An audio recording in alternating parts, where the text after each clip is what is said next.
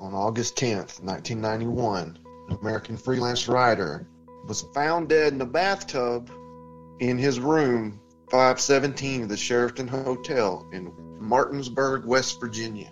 The case he was working on got him killed. You're listening to the Mysterious Brews podcast, and tonight we bring you the case of Danny Casolaro.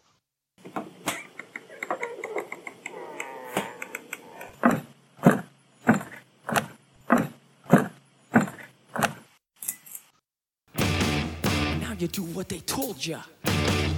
Now you do what they told ya. Now you do what they told ya. Now you do what they told ya. And now you do what they told ya. And now you do what they told ya. And now you do what they told ya. And now you do what they told ya. And now you do what they told ya. And now you do what they told ya. And now you do what they told ya. Those who died are justified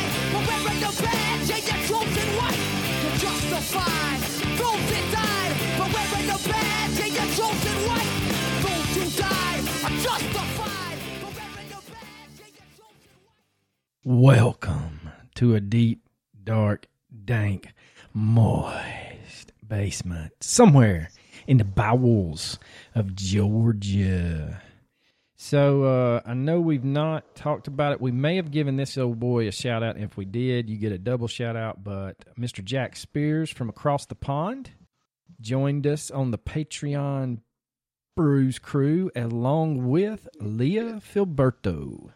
What now?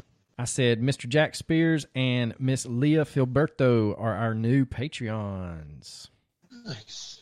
Appreciate that. Appreciate every penny. Amen. Especially in this time. We know what it takes to stay afloat, and you are helping us stay afloat. Well, Coach, uh, here you got a little trip planned. Going to uh, eat some barbecue? I'm heading up to Memphis tomorrow morning. Going to see the Beale Street Music Festival. Going to go to the barbecue festival. I'm also going to make a little trip to uh to West Memphis. What? You gonna go get your truck washed at the Blue Beacon? I'm gonna go try to see the site. I heard it's just right across the like first exit. It is. We I've driven by there twice, and the Blue Beacon. You have to get on a uh, access road, but yeah, the Blue Beacon's right there as soon as you cross the the mighty Mississippi.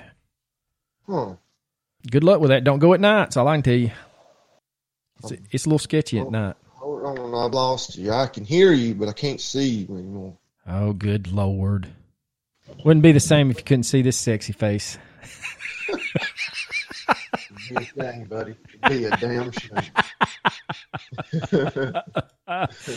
All right, man. Well, let's How's the how's the cigar store idiots in the section seven oh whatever? Section 706, 706. he's getting a little bit of traction. Uh, he is chomping at the bit tonight with the NFL draft, so he's doing well. Uh, section or the cigar store idiots, they uh, Rob's got a new job, so they've uh, they're shuffling times to record, but he's got some in the tank that he's releasing. But other than that, man, everything's going well. Well, I hope that they find success and we'll build our podcasting empire. That's right. That's right. If y'all have not figured it out, we're part of. We've kind of stuck our heads together with Rob at Cigar Store Idiots and Shep at uh, Section Seven Hundred Six. We're all kind of doing a horde media. We've got some other things in the in the works, so hopefully, whatever we have out there will tickle your fancy. We'll be the next Conrad Thompson. That's what I hope. you know who that is? Yes, sir. Old Let's- school wrestling. Let's do this, man. This 18 podcast. Yeah, yeah. And then somebody was telling me today there was a guy. What was it? Somebody's getting like a million downloads a month. Jesus. Could you imagine? Sickler. Tough advertisements if he's doing a million downloads. Phew. Good God, could you imagine the pressure? Oh, I couldn't. All right, man. We uh we kind of kicked the can down the road because this kind of turned into a uh, entity on its own. We gave y'all Chuck Morgan and said that we were going to keep kind of going about that little story. And our next one on the radi- radar was Danny Casolaro, and uh, no, we've never done an episode where I'm was genuine. I'm genuinely concerned about our safety. Well, I, I thought about that because you told me to not get us killed when I text you this week. The guy that finished his book, Danny's book, has not been suicided, so I think we're okay. We're just two dumbasses from Georgia, so please don't Yeah, don't suicide us. don't uh, don't unalive us. That's right. So, Danny Casolaro was born on June 16th, 1947. He was the son of an obstetrician and the second of six children. Now, one of his siblings died shortly after birth, and his younger sister, Lisa, had passed away from a drug overdose in San Francisco's Hot Ashbury in 1971. Danny grew up Catholic and attended Providence College until 1968. He married Terrell Pace, a former West Virginia. I'm sorry, a, for, a former West Virginia, a former Miss Virginia, and the couple had a son, Trey. Now, after 10 years of marriage, they would divorce, and Danny would receive legal custody of his son, which in 1981, that's pretty much unheard of. That means that she must have done something bad. Something real bad. She did it. Now, Danny was an amateur boxer. He loved writing poems and short stories. He also raised purebred Arabian horses. So he was quite the Renaissance man. And he got into journalism when he started looking into the Soviet naval presence in Cuba and the Castro intelligence network, along with the opium smuggling by the Chinese Communist government. But near the end of the 1970s, Danny kind of lost interest in journalism and began doing some computer industry trade newsletters and actually started a company. And he began selling his own publications in 1988 1989. Uh, in early 1990, he decided to rekindle his journalism career and sold his publication company a little bit too soon, but he still made a pretty penny on it. But when he re kicked in the journalism, he found himself enthralled in the Inslaw case through his IT contacts. Now, if you don't know what the Inslaw case is, we could do three podcasts on it and still confuse the crap out of you. But I, I have no idea what it is, and I've read about it. yeah, and the the thing is, this thing rocks on for 30 years. Like, I want to say 2010, 2008, 2008, 2010 is when they finally put all of it to bed. I mean, this goes on forever. So, we're going to give you the high points, and it's going to be confusing. And I promise you, you need a map, you need a pen, a dry erase board, something. You're going to have to write down some names, draw some take some string with some pins. You got to keep up because it's going to get a little crowded. But basically, Inslaw began as a nonprofit organization called the Institute for Law and Social Research. And the Institute was founded in 1973 by William A. Hamilton to develop case management software for law enforcement office automation. And if you'll think back to some of our previous episodes in the late 70s, early 80s, you know that police were not communicating with other jurisdictions.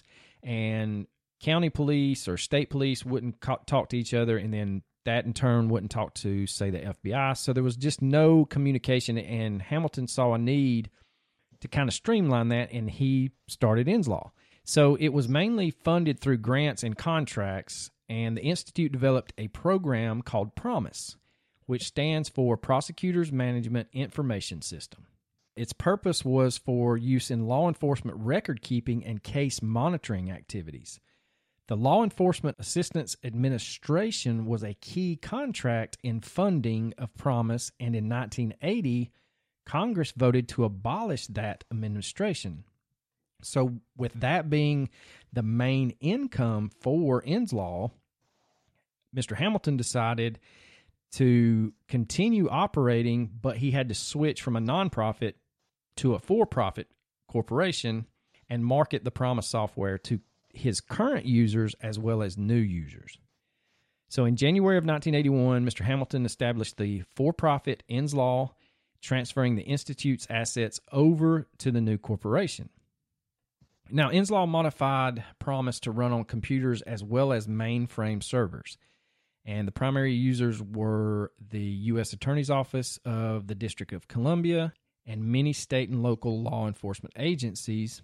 Now, since it was originally developed as a nonprofit, both Inslaw and the Department of Justice agreed after lengthy litigation that the early versions of PROMIS were in the public domain, meaning that neither Inslaw or its successor had exclusive rights to the program. So in 1979, the Department of Justice contracted with Inslaw to do a pilot project that installed versions of PROMIS in four U.S. attorneys' offices using two computer versions and the other two a word processor version, which the Institute was developing.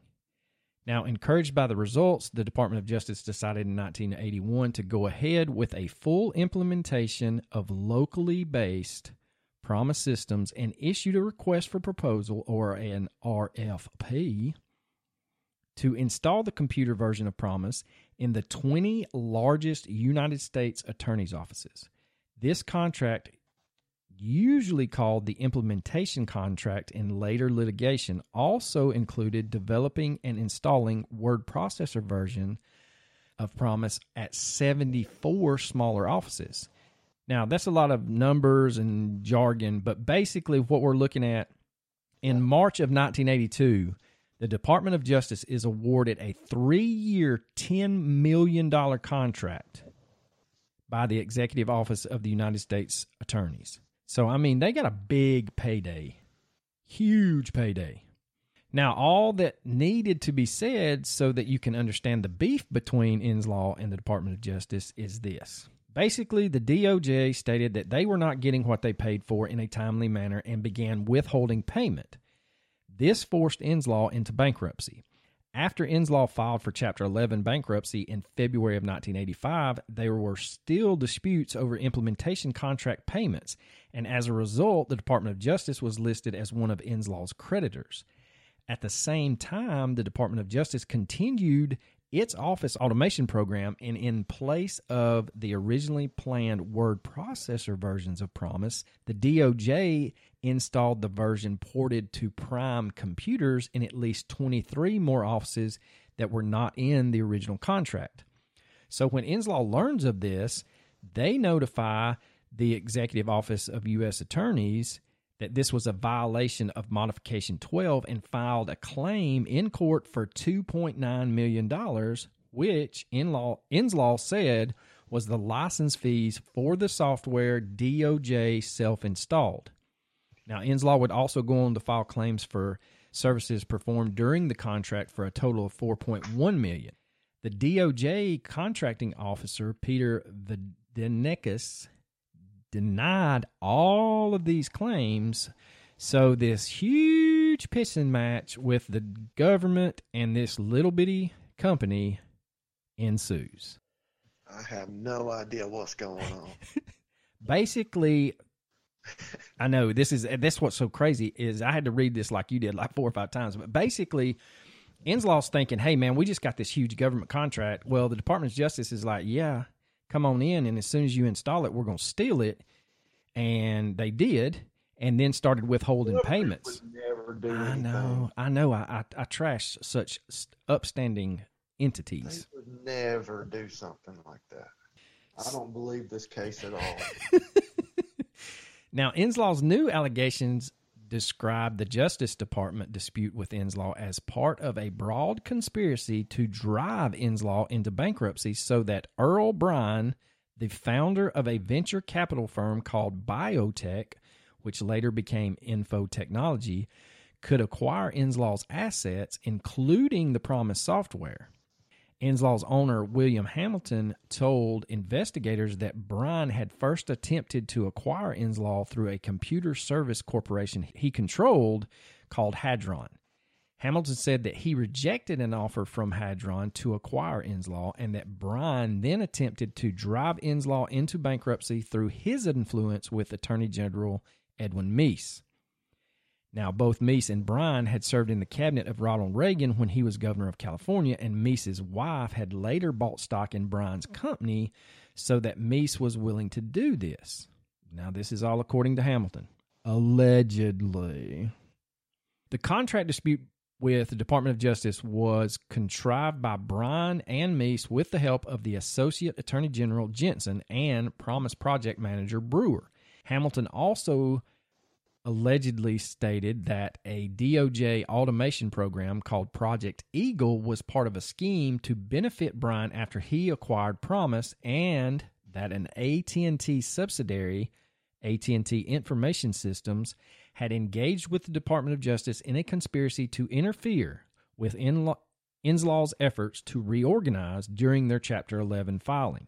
He also told investigators that the Department of Justice had undermined the bankruptcy court's Judge Bason's reappointment and had attempted to undermine Inslaw's lead counsel in the bankruptcy suit.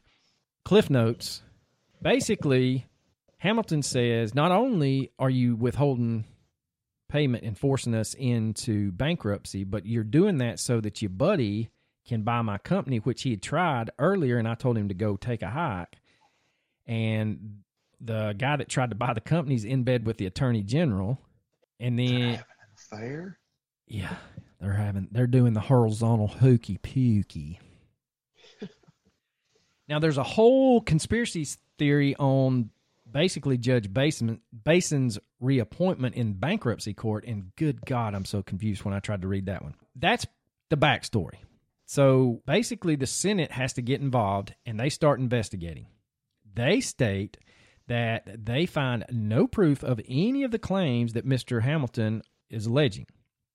Their report noted that the bankruptcy court ruling had not concluded that Jensen had engaged in a conspiracy against Inslaw and that their own investigation had also found no proof that Jensen and Attorney General Meese had conspired to ruin Inslaw or steal its product, or that Brian or that company named Hadron were involved in a conspiracy to undermine a company and acquire its assets. You know, when the government investigates itself, I can't believe they didn't find any wrongdoing. Now, the report did re examine the bankruptcy finding that the Department of Justice had pressured the United States trustee to recommend converting Inslaw's bankruptcy from Chapter 11, which is reorganization, to full fledged Chapter 7, and found that the director of whatever EOUST stands for had improperly tried to get special handling for Inslaw's bankruptcy. He did this, the report stated, in order to gain support from the DOJ. The report concluded that the subcommittee also found no proof for a broad conspiracy against Inslaw within the DOJ or a conspiracy between DOJ officials and outside parties to force Inslaw into bankruptcy for personal benefit. However, they did get a slap on the wrist stating that the Department of Justice shouldn't have hired former Inslaw employee Brewer to oversee Inslaw's contract and for failing to follow standard procedures in handling Inslaw's complaints. It also criticized the DOJ for a lack of cooperation with the subcommittee, which delayed the investigation and undercut the subcommittee's ability to interview department employees. So, again, there's a lot of moving and hiding and sleight of hand. And I, so when the Senate tries to investigate, the Department of Justice just flat out tells them, no, you're not interviewing these people. But again, you know, when the government investigates itself, it usually doesn't find a whole lot of wrongdoing. Just saying.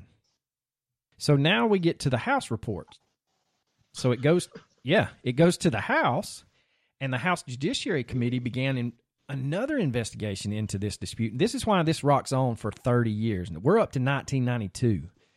And in September, the report was released, and Inslaw's bankruptcy suit had been first upheld in the D.C. Circuit Court, then vacated by a D.C. appeals court. The House report thus took a different approach to several of the legal issues that the Senate report had discussed, but like the Senate report, much of the House report dealt with new evidence and new allegations from Inslaw.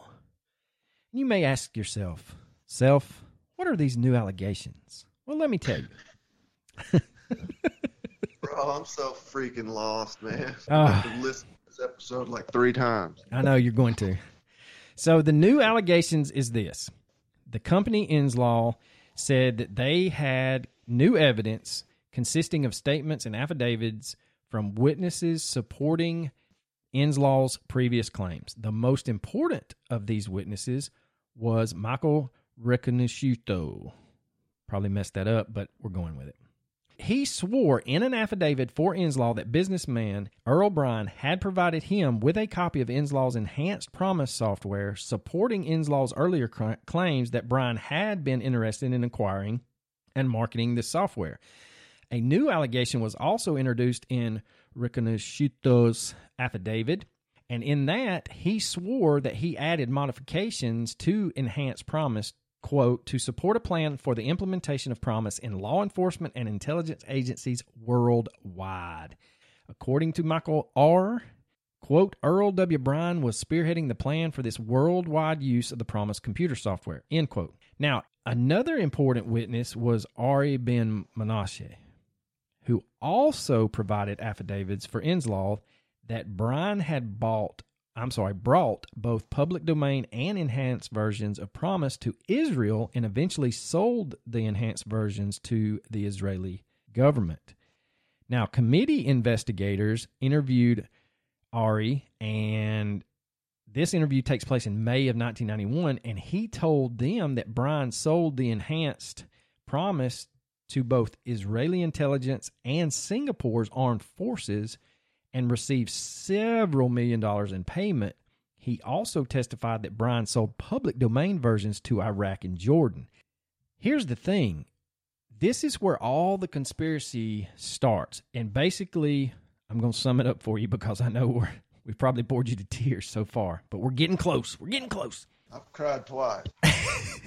What's happened is they've withheld payment, they've hijacked this public domain program. They've enhanced it on their own, which violates the contract they signed with Inslaw. Then they take that and they sell it to these foreign governments with a back door, which makes them able to see everything on that computer mainframe that PROMIS was installed on. And supposedly, it allowed them to remotely turn on the computer's speaker and microphone so that they could record whatever they wanted to. And this is a whole nother arm of this conspiracy theory. And it's crazy. All right. So there's a new report and it's filed. And on the issue of Inslaw's rights in the quote enhanced PROMIS, the House reports found that quote there appears to be strong evidence end quote supporting Judge Bason's finding that the Department of Justice acted willfully and fraudulently when it took converted, and stole Inslaw's enhanced PROMIS by trickery, fraud, and deceit. Like Judge Bason, the House report found that the Department of Justice did not negotiate with Inslaw in good faith, citing a statement by then Deputy Attorney General Arnold Burns as, quote, one of the most damaging statements received by the committee, end quote. According to the report, Burns told the investigators that department attorneys informed him back in 1986. Now we're talking, this is 1992, that Inslaw's claim of proprietary rights was legitimate and that the DOJ would probably lose in court on that issue. House investigators also found it incredible that Department of Justice would pursue litigation after such a determination and concluded, quote, this clearly raises the specter that the department actions taken against Inslaw in this matter represent an abuse of power of shameful proportions. On the new allegations that Inslaw brought, the committee conducted extensive investigations, but the report did not make any factual findings on the new allegations. It did conclude that further investigation was warranted into the statements and claims of Inslaw's witnesses. So this kicks off in the early 80s. The DOJ says if we go to court in 1986, we're going to lose. In 1992, it hits the Senate and the House, and they, the Senate, of course, finds no wrongdoing, but the House is the one that said that they took and stole the software by trickery, fraud, and deceit. So that is the cliff notes, and you're probably like, "Man, I'd hate to really read the whole thing." Thirty year court case. I mean, there's going to be some info. Yeah, just a tad. And if you want to even strap on your tinfoil hat a little bit tighter, William Barr, yes, the same William Barr, investigated at towards the end of this 30 year case and found the government did any nothing. They didn't do anything wrong. All this was on the up and up. Our next partner has a product I use literally every day. I started taking AG1 because I wanted to improve my gut health. I needed more energy. I wanted to optimize my immune system, and I despise taking vitamins. So I've been on it for about five weeks, and it's pretty good. I, it doesn't taste like a super healthy green smoothie. It has a mild tropical taste that I actually look forward to. You know, it's it, it's very good. It's 75 high quality vitamins and minerals, whole food source superfoods, probiotics, and adaptogens. It helps start your day off right. And it's a special blend of ingredients that supports your gut health, your nervous system, your immune system, energy recovery, you name it. Now, I usually take it in the mornings and right after I have my coffee. And then I've noticed that my digestion has gotten more regulated. My energy levels are up. I would say the taste is more like a coconut, but some people say that it's more like a mango. But I've had my wife try it. She loves it. And I always make sure that I have it when I travel. It is lifestyle friendly, whether you are keto, paleo, vegan, dairy free, or gluten free. It contains less than one gram of sugar, no GMOs, no nasty chemicals or artificial anything, while still having a great taste. It supports better sleep quality and recovery, and it also supports mental clarity and alertness. It's the one thing with the best things. Athletic Greens use the best products based on the latest science with constant product iterations and third party testing. The price is going to cost you less than $3 a day and it's cheaper than getting all the different supplements yourself, and you're investing in an all in one nutritional insurance. Athletic Greens has over 7,000 five star reviews. It's recommended by professional athletes, and Athletic Greens was created when the founder experienced a ton of gut health issues and ended up on a complicated supplement routine to recover. It cost him $100 a day. So he created Athletic Greens after experiencing how difficult it was to create an optimal nutrition routine on your own. It is trusted by leading health experts such as Tim Ferriss and Michael Gervais. And for every purchase, we donate to organizations helping to get nutritious foods to kids in need, including No Kid Hungry here in the U.S. And in 2020, Athletic Greens donated over 1.2 million meals to kids. Right now is the time to reclaim your health and arm your immune system with convenient daily nutrition. It's just one scoop in a cup of water every day. That's it. No need for a million different pills or supplements to look out for your health. To make it easy, Athletic Greens is going to give you a free one year supply of immune supporting vitamin D and five free travel packs with your first purchase. All you have to do is visit athleticgreens.com backslash emerging. That's E M E R G I N G. Again, that is athleticgreens.com backslash emerging to take ownership over your health and pick up the ultimate daily nutritional insurance. So now we get to Danny's involvement. I know you're like, damn, About time. it's about freaking time, you sons of guns. All right, so Danny gets involved in not in early 1990, and he was looking for a new story to like rekindle his journalism career, and basically something that's going to make him some money, get his name out there as a legitimate journalist. So a friend of Danny's, Terry Miller, suggested that since Danny was real familiar with the computer trade arena and had that company that did the newsletters, that he should look into this new scandal that everyone was whispering about called the Inslaw case. So Danny reaches out to Mr. William Hamilton, the founder of Inslaw, and was instantly sucked down the rabbit hole. Because Mr. Hamilton explains to Danny that as a former member of the National Security Agency, he and his wife Nancy developed PROMIS with funding from the Law Enforcement Something Association, the LEAA. And when the LEAA funding ran out after President Carter left office, Hamilton decided to convert Inslaw into a for profit company. Hamilton had sent a letter to the DOJ requesting they let waive any rights to enhanced versions of PROMIS, and on August 11, 1982, a lawyer responded verifying that Inslaw had the rights to any privately funded enhancements added to the public domain version of PROMIS. Now, as Hamilton explains his situation even further, Danny grows increasingly suspicious that as Hamilton explains, Inslaw had been drawn into this web of conspiracy. Hamilton goes on to explain that the enhancements he had personally made to PROMIS were not minor and would allow PROMIS to run on just about any computer system the government possessed at the time. As the lawsuit that the Hamiltons had filed against the government drug on, Hamilton became aware of secret dealings that were transpiring behind the scenes at the Justice Department. So on St. Patrick's Day of 1987, the first of several whistleblowers stepped forward. And this first one is Anthony Pasciuto. He was the deputy director of the Justice Department's executive office for the U.S. trustees. Anthony met with the Hamiltons and explained that he received pressure from Thomas Stanton, the director of his office, to get trustee officer William White and others to liquidate Inslaw. Pasciuto also said that Cornelius Blackshear, the U.S. trustee in New York, knew what Stanton was doing and that he had talked about the pressure on Inslaw to U.S. Court of Appeals Judge Lawrence Pierce. Blackshear, under a deposition by Inslaw's lawyers, confirmed his statements to Pasciuto, but the following day met with a representative of the Justice Department and recanted said statements in a sworn affidavit saying that Pasciuto had confused the Inslaw case with another computer company's case.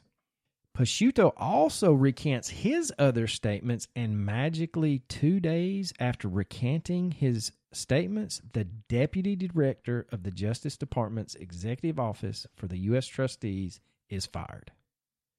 Nothing to see here. He just, he's fired. So a Justice Department memo recommended his dismissal saying, quote, but for Mr. Pasciuto's highly irresponsible actions, the department would be in a better litigation posture than it presently finds itself in, end quote. So basically, he let the cat out of the bag and they fired him. And then when he realized, oh shit, I said too much, he tries to crawfish, but it's too late. He's just lucky they didn't kill his ass. We'll be lucky. Yeah. Yeah, we will. Now, Judge Bason, who was the bankruptcy judge, accepted Pasciuto's original testimony and made the observation that Cornelius Blackshear had also offered two different versions of the same event and that the first version was the most credible. So in 1987, Judge Bason rules in favor of Inslaw, finding that the government, and that's where the guilty of trickery, deceit, and fraud comes from. Now, Judge Bason went on to state that officials at the Justice Department had attempted to bankrupt Inslaw through an outrageous, deceitful, fraudulent game of cat and mouse, demonstrating contempt for both the law and any principle of fair dealing. After making his ruling, Judge Bason is notified that he will not be reappointed to the bench, becoming only one of four out of 136 federal bankruptcy judges to have been denied reappointment. Again, nothing to see here. Not surprising is that this decision came from Judge Patricia Wald, who just so happened to be a former member of the Department of Justice. So in 1988, Pasciuto comes clean about the corruption in the Department of Justice, citing that invoices from Inslaw were designated to, quote, never be paid, end quote.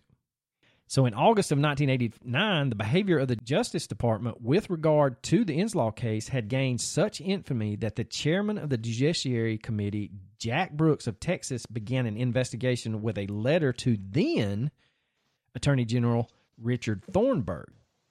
So in December of 1989, Inslaw attorney Richardson submitted a writ of mandamus to the U.S. District Court in Washington, D.C., asking for the appointment of an independent investigator to look into the theft of PROMIS by the Justice Department. Richardson stated that, quote, attempts to acquire control of PROMIS were linked by conspiracy among friend of Attorney General Meese to take advantage of the relationship with him for the purpose of obtaining a lucrative contract for the automation of department's litigating divisions, end quote. This is exactly where the case stood the day that Hamilton verbally vomited into Danny's lap and sucked Danny down the rabbit hole. Did you just say suck Danny down? Uh, down the rabbit hole. I'm sure that if you want a soundbite, you can probably cut Get that out. out. All right, so let's get into Mr. Michael Riconosciuto. Shortly after Hamilton was contacted by Riconosciuto, he, Mr. Hamilton, had told Casolaro about his new source. And by late 1990, according to Danny's friends, Danny spoke of nothing else except Michael Riconosciuto. He immediately set about investigating this new informant's background. What he learned only complicated an already complicated situation. Danny discovered that Riconosciuto had been a gifted child whose science projects, including the construction of an argon laser, he's making lasers as a child, had, ama- had enabled him to work as a research assistant to Dr. Arthur Schawlow, the Nobel laureate. I guess he's kind of famous if you're a Nobel laureate. Now, other things in Riconosciuto's past had a shadier aspect. After leaving Stanford University, Riconosciuto migrated to Haight-Ashbury in San Francisco, where he went to work for an underground newspaper. Now, Riconosciuto tells Danny that he had acquired some photos that the newspaper had published, which showed narcotics agents having sex with underage girls. And because of this, the narc had framed Riconosciuto on drug charges. In 1973, Riconosciuto goes to prison for two years for manufacturing LSD. Danny didn't buy any of this and was like telling his friends that there's no way this dude's innocent of these drug charges. He also noted in his own notes, quote, Mike sold dope through Phyllis, end quote. Nobody to this day knows who Phyllis is. Now, Danny goes back and tells Bill Hamilton that he didn't totally buy into this Riconosciuto's wild stories, but there may be some bits of truth sprinkled in there. Nonetheless, Riconosciuto provided Danny with some leads to follow. So Danny runs the leads down, phoning person after person around the country, basically getting his name out there that he's looking to investigate this Inslaw thing. And a complicated case of computer thievery turned into something closer to a Jason Bourne novel. Danny started to spend a lot of his professional life on the telephone. Each of Riconosciuto's leads seemed to connect to another lead, and Danny began to sense that he was on the trail of a conspiracy story for the century. So while he doesn't necessarily believe everything coming out of this old boy's mouth, he has a just enough he's connected just enough dots that he's thinking he's on to something that could really make his name a household name. So by the beginning of 1991, Danny was heavily involved with the Inslaw case. One contact supplied by Riconosciuto was a man named Alan Standorf, who worked at the secret military electronic listening post at Vint Hill Farm near Manassas, Virginia. Standorf supplied Danny with classified information, and in order to quickly return the materials to avoid detection, Danny set up a high speed commercial duplicating and collating equipment in room 900 at a nearby Hilton hotel. Danny may not have known what he was getting into when he began to investigate PROMIS and the conspiracy arms that ran from it. So on January 31st, 1991, Alan Standorf's body is found on the back floor of his car at the Washington National Airport. Standorf had been murdered by a blow to the back of his head. Danny pulled the various threads he had uncovered together into a book proposal for submission to publishers entitled Behold a Pale Horse. What he didn't realize at the time was that he was describing a part of an interlinking cabal he would later call the Octopus. Which is a pretty awesome name. You know. Surprise, motherfucker. So yeah, it is a it's an awesome name to be honest with you because it really does it kind of details exactly what he's he's found. He thought he was just investigating this one case and then he starts cherry picking what this drug dealer of the century Riconosciuto says and he finds some some little nuggets of truth and then as he connects those they start leading to more and more true things that he can actually verify. So the octopus is what this whole case of Danny's turned into. He started off looking at the Inslaw, but then he shifts his focus to this hidden agenda is and this word has been used a lot here lately, but at the time it hadn't. He really is talking about this shadow government or cabal that's pulling the strings on a lot of things. Now, he sought to document and expose this sea of covert operatives, super surveillance software, and transnational spies. The Octopus consisted of a group of U.S. intelligence veterans that had banded together to manipulate world events for the sake of consolidating and extending its own power. Of course, anything that we need to talk about with conspiracy theories either starts or goes through Dallas and the Kennedy assassination. Yeah. But that was just one of many coups and assassinations pulled off by the octopus, according to Danny, since the end of World War II. The group had come together over a covert operation to invade Albania that was betrayed by famed British turncoat Kim Philby. The octopus had overthrown Jacob Arbenz in Guatemala in 1954 it had targeted operations against Castro, culminating in the Bay of Pigs. It also had tentacles into the political upheavals in Angola, Rhodesia, Zimbabwe, Mozambique, Nigeria, Chile, Iran, and Iraq. Danny had as his.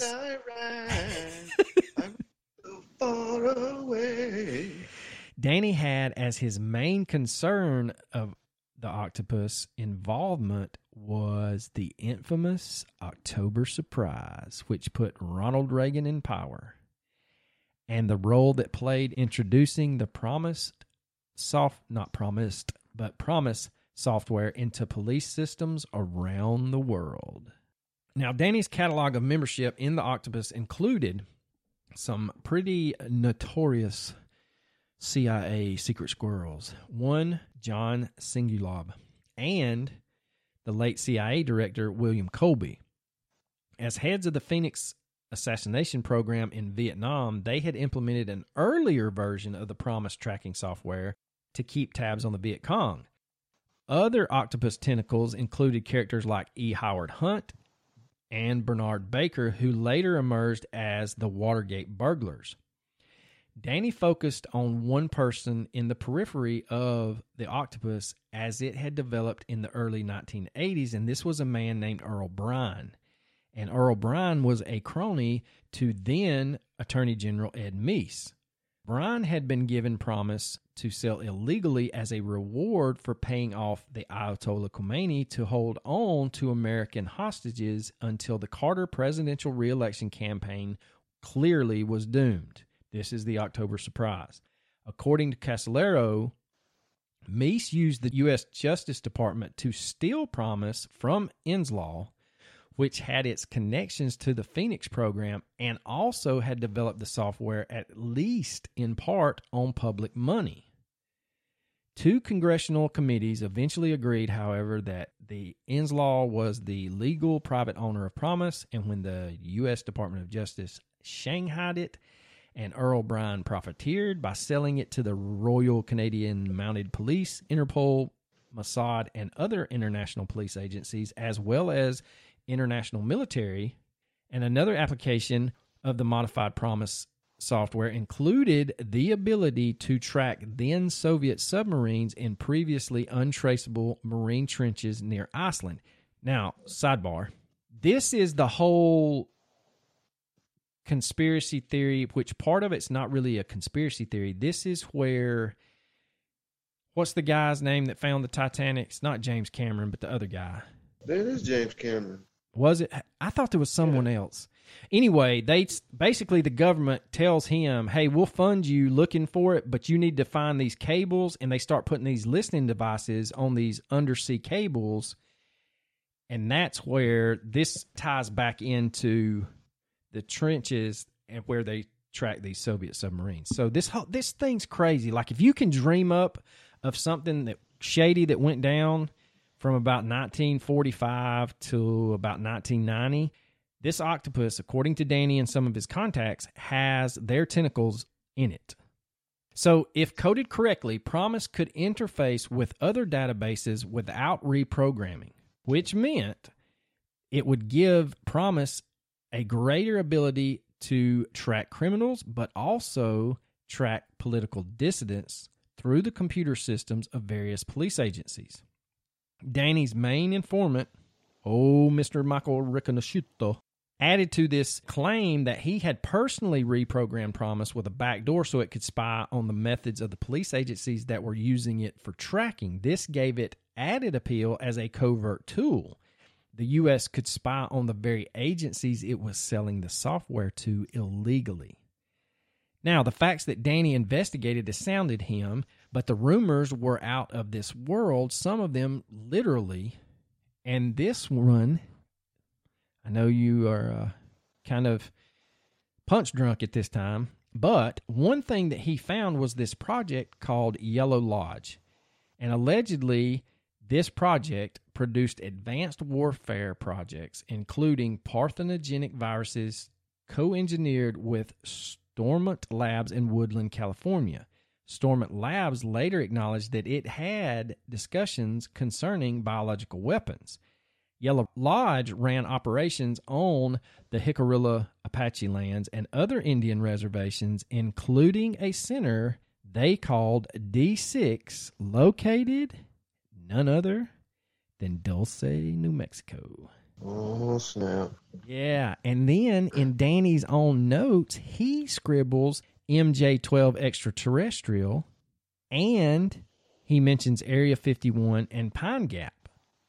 Now, Pine Gap suggests that Danny knew of the Chrisman connection or of the significance it might hold for what he already knew about Area 51. Pine Gap, and it's basically an American base in Australia with just as much secrecy around it as Area 51. And it's located near Alice Springs in the Northern Territory. And officially, it's known as the Joint Defense Space Research Facility. It was built in 1968 officially to share program data with the Australians.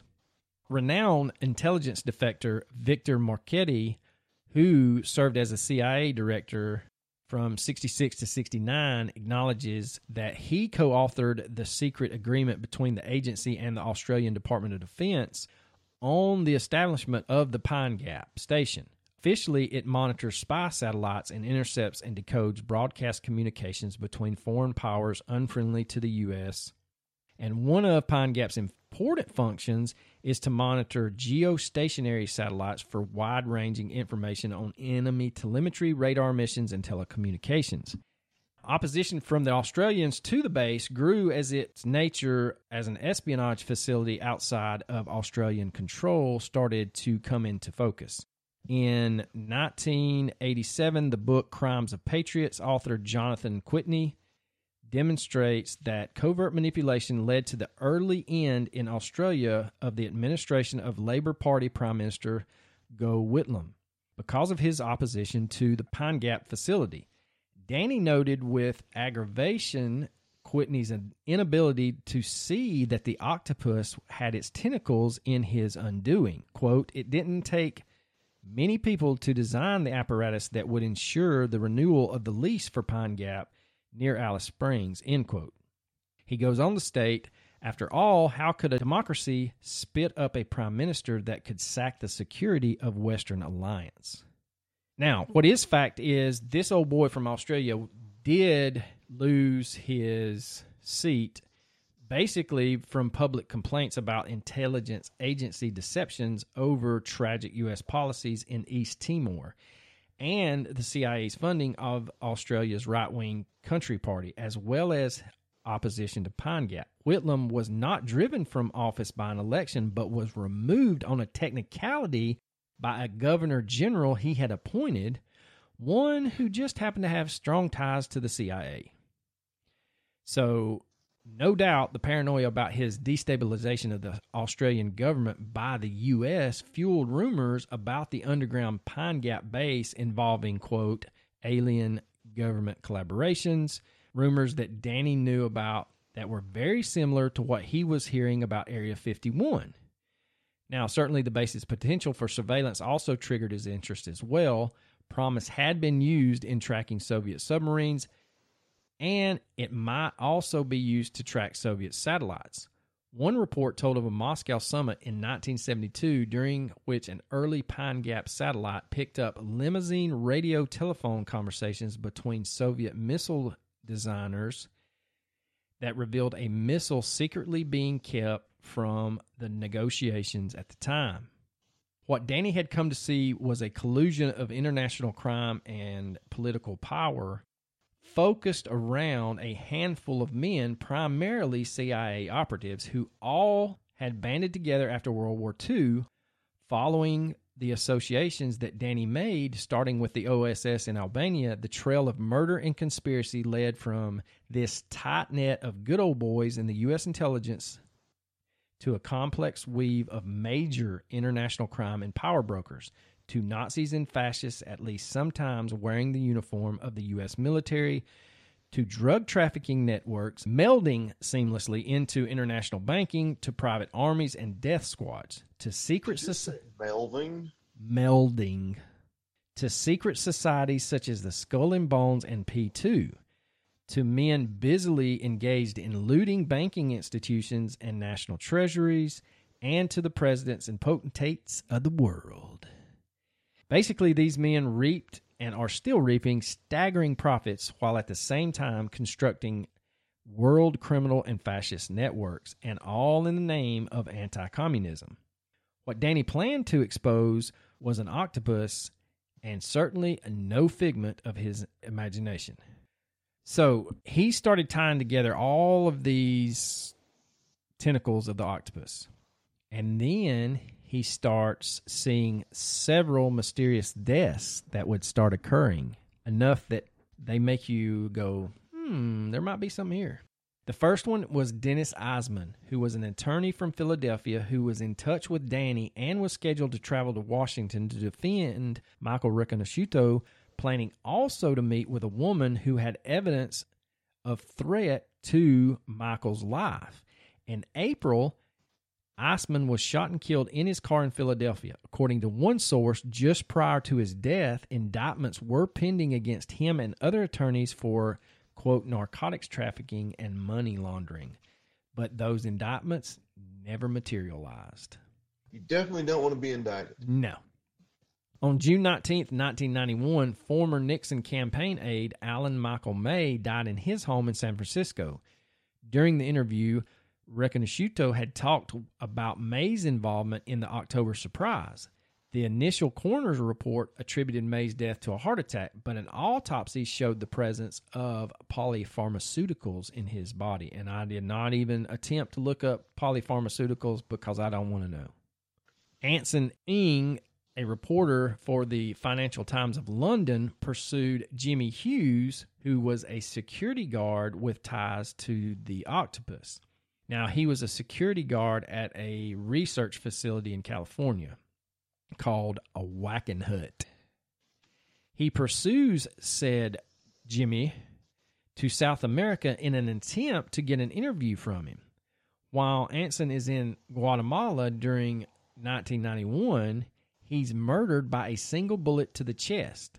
His death was ruled a suicide. The Guatemalan government was asked to retrieve Anson's floppy disk and personal papers regarding his investigations.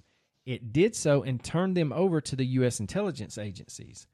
In a press conference a few weeks later, later, later, Senator Alan Cranston requested that these items be returned, but they somehow were misplaced. Funny how that happens. Ain't that just the luck?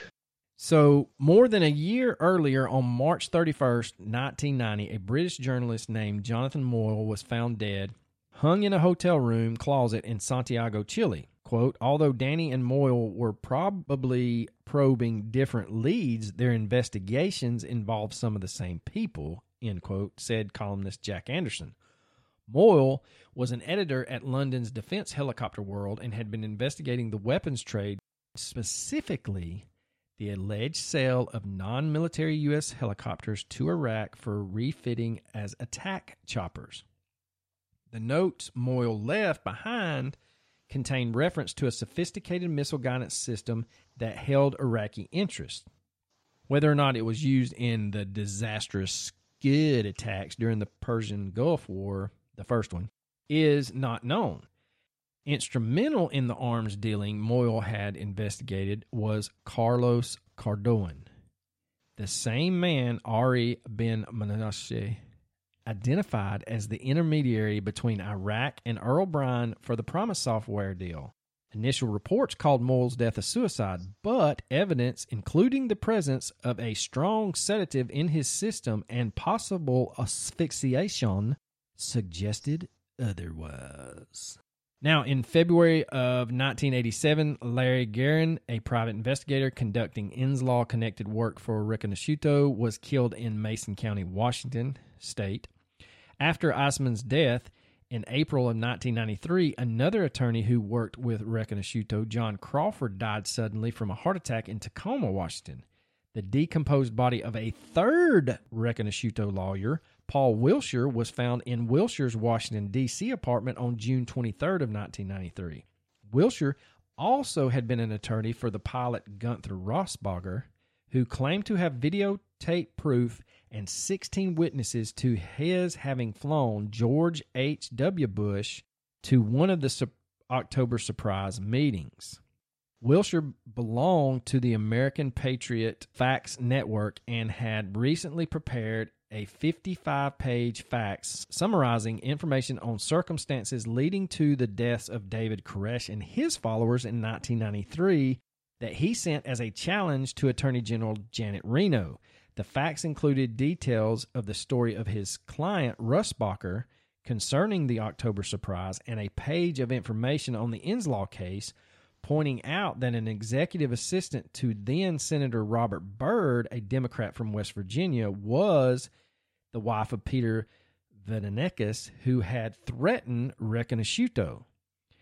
The mysterious death list came also to include the execution style slaying of Ian Spiro and his family, his wife, three daughters, in San Diego on November 1st, 1992. Spiro reportedly worked for U.S. and British intelligence agencies on operations that included the October surprise, Iran Contra, and hostage crisis in Lebanon. Spiro spoke with Riconosciuto, for whom he was helping collect documents to present to a grand jury only a few days before his death. All right, so here's the deal. If you are in the law business and you talk to this Riconosciuto guy in the late 80s, early 90s, you wind up dead. That's four or five. I've lost count. He lost three attorneys that were representing him, and then two people that were helping him that also were lawyers but not on the payroll. This boy's like poison. Poison. It's driving me out of my mind. That girl is. Oh, me fine. Sorry. Uh, that's all right. Valley Delante, whose knowledge of a DEA plan to set up Riconosciuto on drug charges would have made her an important witness for Riconosciuto. And guess what? She just happens to disappear August 18th, 1992, but her body was never discovered until the next April in a ravine in Lake Bay, Washington. Another Riconosciuto ally, Pete Sandvigen, who was working to help Riconosciuto defend himself from the drug charges, died the following December, and an ammo magazine from the gun he carried mysteriously went missing. Huh. Then we get to Barry Kumnick, a computer engineer who had worked on PROMIS enhancements, also found himself suicided. And according to one report, old Barry's enhancements was called Brainstorm, an artificially intelligence program that applied the prognosticating ability of PROMIS to individual thought patterns. It ostensibly allowed PROMIS to deduce from personality characteristics the potential action of the person being traced. As in the INSLAW case, Kumnick old Barry, apparently had made the modifications under a government contract that the government failed to pay. Well, the government failed to pay a bill. That's amazing. Huh. It is amazing. And guess what? By failing to pay this bill, they are attempting to drive poor Barry into bankruptcy. I think we've seen this this scheme before. Barry had previously done communications and intelligence work for Northrop Corporation and the U.S. military. His body had not been found, and nine months after he was reported missing, family members were unable to get known business partners to even acknowledge knowing him. Five boxes of his belongings were found in a lockup facility. Yeah, if one of the guys in my firm is suicided and someone says don't ever talk about him, guess what I'm doing? I'm not talking about Barry. Nope. I don't even know Barry. I don't even know English. Yeah. Miss speaking no English. Now we get to Sherman Skolnick, longtime chairman of Chicago's Citizens Committee to clean up the courts, charged that nearly 40 witnesses in the Inslaw case had been murdered and complained that a federal judge appointed to review the case failed to show concern over the safety of other witnesses. He also claimed that a special federal grand jury in Chicago planned to do an in run around the judge and issue high level indictments. The most mysterious death connected to this whole octopus and Inslaw thing was the former political activist Abbie Hoffman. Hoffman wrote an early piece on the October surprise for Playboy magazine and shortly thereafter was involved in a suspicious automobile accident. Most regarded his death on April 12, 1989 as the suicide it was reported as caused perhaps in due to depression that he that old Abbie suffered from the continued pain resulting making him suicide himself in a car. Others, however, suspected foul play in Abbie's death, notably his friend David Dellinger, a former member of the Chicago Eight. Hold, please. I have a critter trying to eat my face off. Killed it. We're good. Dellinger's suspicions even led him to attempt to retrieve the coroner's report for examination, but he was stopped by a threatened court battle. They basically would not allow that to go to court, Dellinger concluded. But Abbie's son, Andrew, and Abbie's first wife, Sheila, are convinced that he was killed. Now, ladies and gentlemen, that's a lot to digest. Yeah, I'm still lost. I'm lost in the sauce, man. And that's the problem with this whole case. This is where I was when I text you Saturday and was like, man, I don't, I don't know where I, we can, I can even get to an ending where we could even record because it just keeps going. Yeah. And so, ladies and gentlemen, we could rock this thing on, but you would be cussing us because by the time you tried to end this, your brain would explode. So, what we're going to do is we're going to cut this bad boy up into two parts because we are an hour into this and we just barely have Danny dipping his toe into this conspiracy of the octopus and how far the tentacles reach. And this old boy named Riconosciuto. Here's one thing that I've learned so far.